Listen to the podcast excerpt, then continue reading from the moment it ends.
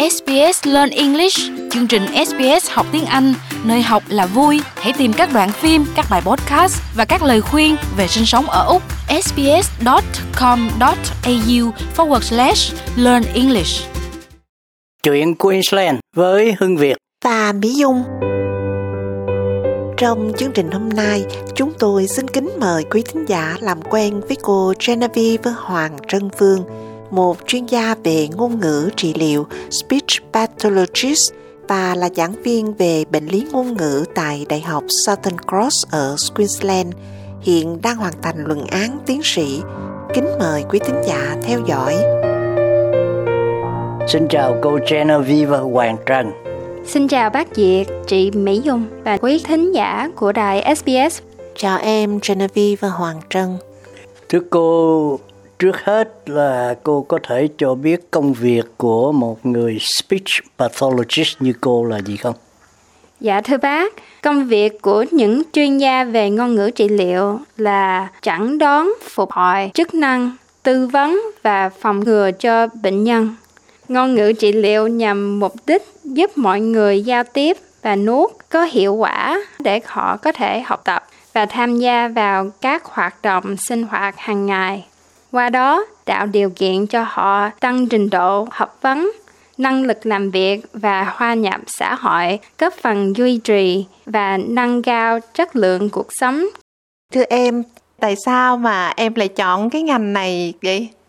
Dạ, thì hồi đó em rất thích làm việc với trẻ em. Em có nhiều đứa em nhỏ mà em phải um, look after. Cho nên em thích dạy học cho trẻ em. Khi mà em học speech pathology á, thì em rất là thích dạy cho mấy trẻ em nói chuyện. Nhưng mà vô học thì em mới biết ra là người speech therapist làm với mấy người mà bị suy giảm khả năng ngôn ngữ em thấy bệnh đó ảnh hưởng nhiều người bị đột quỵ, cho nên em muốn học thêm về bệnh đó. Người speech therapist làm việc rất là gần với bệnh nhân, cho rất là lâu, có thể cho suốt đời luôn.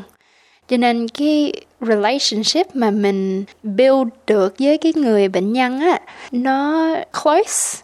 Khi mà cái người bệnh nhân nó achieve cái goal được á mình cũng thấy rất là vui cho cái người đó mình feel nó là very rewarding thưa cô tôi có nghe được hai cái danh từ speech therapist và speech pathologist yeah. theo tôi hiểu chữ therapy là để trị liệu yeah. còn pathology là để định bệnh yeah. đó có phải là sự khác biệt giữa speech therapist với lại speech pathologist hay không Dạ, đúng ra là không có sự khác biệt nào về hai cái tên gọi này. Thường thường ở nước Úc mình á, thì gọi những chuyên gia này là speech pathologist. Nhưng mà ở Anh Quốc thì gọi là speech and language therapist. Còn ở Mỹ thì gọi là speech language pathologist. Cho nên dùng cái từ nào cũng được hết. Như vậy cái thời gian training nó qualification ở bên đây với lại ở bên Anh hay Mỹ chẳng hạn, nó có khác nhau không? Dạ nó cũng có hơi khác nhau. Ở bên Úc ấy thường mình cần 4 năm để hoàn thành bachelor's degree. Mình cũng có thể học 2 năm bằng thạc sĩ. Ở bên Mỹ 4 năm bachelor's degree rồi bắt buộc học bằng thạc sĩ mới thành speech pathologist được. Mình phải học thêm, mình mới làm ở bên Mỹ được. Yeah. Vậy theo em thì ai thường là những bệnh nhân cần speech therapy hả em? Dạ thưa chị, những người có rối loạn về âm ngữ và ngôn ngữ, giọng nói cũng như độ lưu loát trong giao tiếp và nhận thức. Bệnh nhân cũng có thể có vấn đề về nuốt, có thể là em bé mới sinh, trẻ em, thanh thiếu niên đến những người lớn tuổi Thưa cô, hai cái chuyện mà nói đó với nuốt đó, yeah. Dạ. nó liên quan với nhau ra làm sao? Cái cơ quan nào ở trong cổ hay là ở đâu nó điều khiển hai cái hoạt động đó? Dạ thưa bác, có người thì chỉ khó khăn về nói chuyện thôi, nhưng có người có hai gái luôn. Tại vì cái lưỡi, cái à, miệng, they are both related to the same articulators and the same anatomy in your mouth. And so your lips, your tongue, your throat all have relations to how you speak. but also relations to how you chew and swallow your food and eat and drink. Những nguyên nhân tạo ra chứng bệnh này là do sự chậm phát triển cho mấy trẻ em hoặc do bị chấn thương, ung thư, đột quỵ hoặc bệnh thần kinh tiến triển. Có nhiều loại nguyên nhân khác nhau, mình không có thể nào biết trước được hết. Yeah. Có cách nào để mà mình đề phòng hay không? Dạ, có những trường hợp chúng ta có thể phòng ngừa được, chẳng hạn tai nạn hoặc là các chứng bệnh về lối sống, đột quỵ. Nhưng có nhiều trường hợp mình không thể nào phòng ngừa được. Ví dụ như bị bệnh tự kỷ, nói lắp hoặc là các căn bệnh của tuổi già. Thí dụ như Parkinson's disease, cái đó là genetic. Theo em á, thì nhiều nguyên nhân khác nhau nhưng mà cái nguyên nhân nào mà em thấy là nhiều nhất mà cần đến điều trị? Cái câu hỏi đó cũng hơi khó nói tại vì em làm việc nhiều với người mà bị suy giảm khả năng ngôn ngữ.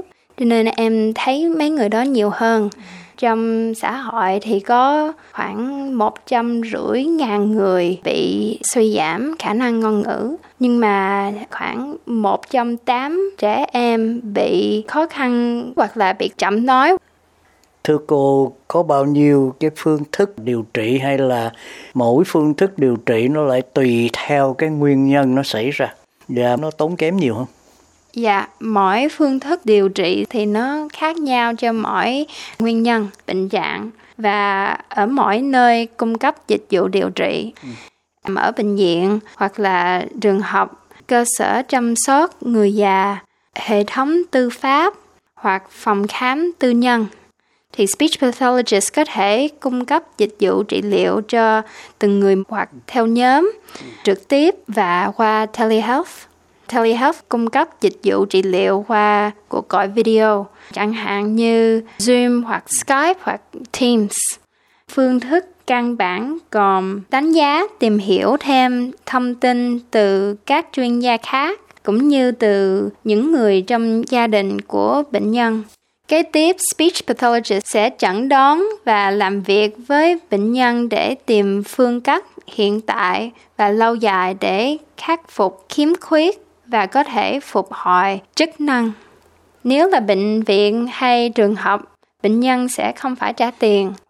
Nếu được điều trị tại phòng khám tư nhân thì speech pathologist sẽ tính phí theo giờ. Hiện tại mỗi tiếng đồng hồ sẽ tốn khoảng một trăm rưỡi tới 200 đồng. Wow. Tuy nhiên bệnh nhân có thể nhận được một phần tiền hoàn lại từ Medicare hay là NDIS ừ. hoặc là từ bảo hiểm tư nhân. Hồi nãy em có nói đến tư pháp á, là là tại sao vậy em?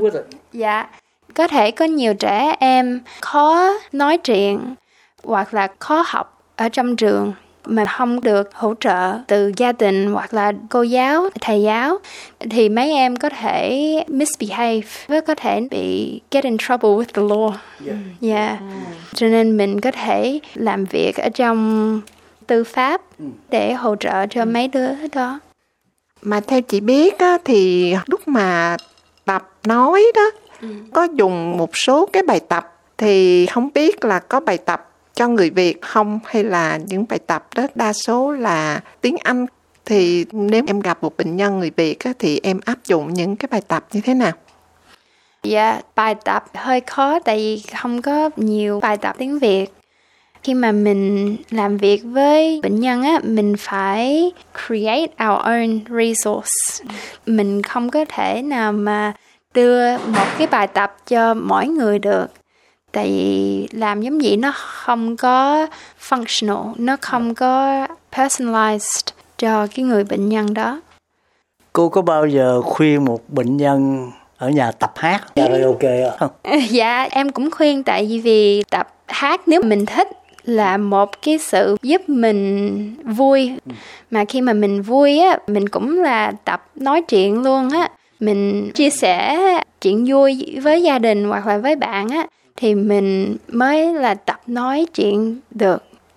Một người bị đột quỵ bây giờ họ phải tập nói chuyện lại. Dạ. Thì chắc cũng tùy theo cái degree of the stroke ha. Dạ đúng rồi cũng theo cái severity của cái stroke. Nhưng mà cũng là theo cái goal của cái người đó. Chẳng hạn như nếu người bác sĩ bị stroke muốn trở lại làm việc thì trị liệu á cần lâu hơn. Tại vì nó khó hơn để achieve cái goal đó. Có những người bị stroke nhẹ thôi mà người ta đã retire rồi hay là người ta không cần nói chuyện nhiều thì có thể trị liệu nó hơi ngắn hơn. Nhưng mà thường thường á là trị liệu last cũng nhiều tháng chứ không có phải là vài tuần đâu. Yeah.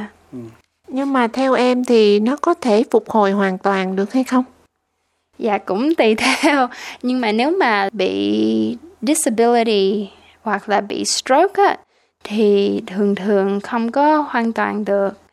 Tuy nhiên đối với người khuyết tật chúng ta có thể giúp họ kiểm soát bệnh trạng của mình để chất lượng cuộc sống tốt hơn. nói về chất lượng cuộc sống tốt hơn thì thưa cô những cái ảnh hưởng phụ nào mà người ta thường thấy ở những người mà đã từng bị bệnh mất cái tiếng nói? Dường như họ bị mất tự tin hoặc frustrated rồi họ bị trầm cảm. Đó có phải là những cái biến chứng phụ mà cô thường gặp phải với bệnh nhân của cô?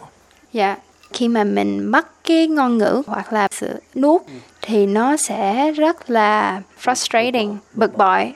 Nhưng mà speech pathologist không có kê toa thuốc hoặc là phương pháp điều trị xâm lấn nên không có tác dụng phụ về thể chất.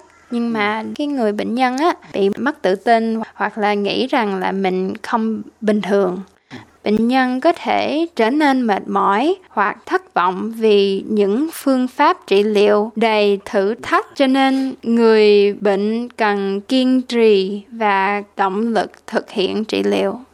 Thường thường á, họ cũng làm việc nhiều và có improve nhiều, nhưng mà họ không thấy. Cho nên, lúc đó em có thể làm assessment lại hoặc là chỉ lại một cái video của họ từ trước để họ thấy cái improvement khi mà làm việc trị liệu á, thì speech pathologist phải theo cái goal của bệnh nhân.